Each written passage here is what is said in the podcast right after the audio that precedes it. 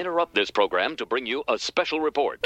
I can't believe it's news. Really? Here's Brad and John. All right, never underestimate dad when it comes to loving his kids.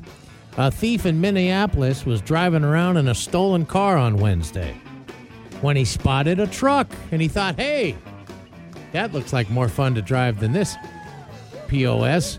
So he decided that he would carjack the pickup truck. A man named Derek Gotchi owns the truck, and he was getting something out of the back when the thief approached and stole the truck, jumped in, and drove off. Derek's four kids, all under the age of five, were inside the truck at the time. So Derek panics. What am I going to do? There go my there goes my family with some crazy guy in my truck. So he saw the thief's car idling nearby that he'd just gotten out of. So he jumps inside of that and starts chasing the thief down with his four kids in the truck. He rear ends his own truck to put an end to the chase. No one was injured. Thief got out and ran away. Minneapolis Police Department still investigating, and they're looking for a suspect. GoFundMe's been set up. Here's here's mom and the dad. I see our taillights leaving. I'm jumping in this van and I'm going after my kids. Raced and caught up to him. As soon as he like turned sideways a little bit to get past the parked vehicle, I just hit the back of my truck and push him into this alleyway, trying to pin him against this fence. I was not surprised at all. I was like, yep, that sounds like my husband. Yep, that's my husband. right on, Dad. And then how about this neighbor? Before we go to 911, John, I've got a 911 call for you. We've got you've got Whidbey Island 911. I've got one from Pennsylvania. And what you don't want to do is make Bobby Sue Yatsko mad. Bobby Sue Yatsko is 33. Yeah. She's 33. She is born mad. Bobby, Bobby Sue, Sue. Yatsko. She's 33 years old, and she's facing charges related to a simple assault and a reckless endangerment of another person.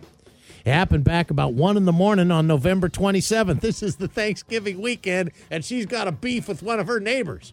Her neighbor's throwing a party. It's 1 in the morning. Well, the victim told police once they got there, she came out and they had an ar- heated argument about the party he was hosting. That's when she used an electric cattle prod to shock him in the body and face several times. That sounds like Bobby Sue. Bobby Sue Yatsko is, uh, they say she has a history of incidents with neighbors. he should have known not to run that party past one o'clock when Bobby Sue's got a cattle prod next door.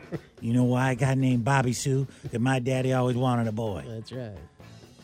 So Bobby and then Sue. This one's for you, and this one's for my daddy. Yeah. The calls you are about to hear are true. Yes, sir. Really? Yes, sir. No, really. It's Whidbey Island 911. Here's Brad and John. All right, son, the party's over. Let's have that grenade. Here are the emergencies out on Whidbey Island from mid October. Let's begin Friday, October 14th, 10:17 p.m. Simmons Road. 911 caller says, "We got a large pink pig in the yard." Sunday, October 16th, 3:45 p.m. Piper Trail. 911 caller says, "I was renting a bull from my neighbor and it escaped." Any of your neighbors rent their bulls, Brad? You live down there in farm country. Haven't seen that yet. No. Monday, October 17th, 2:21 p.m. Highway 20. 911 caller says a woman locked herself in the porta potty. Wednesday, October 19th, 9:28 a.m. Bayview Road. 911 caller says I could use some help corralling a pig. We got a lot of loose pig problems out on Whidbey Island. Friday, October 21st, last call coming at 6:56 p.m. Nubino Way. 911 caller says, "I'm going to be documenting pirate radio for the FBI." I'll call the office, get a couple of black and whites up here to take them in.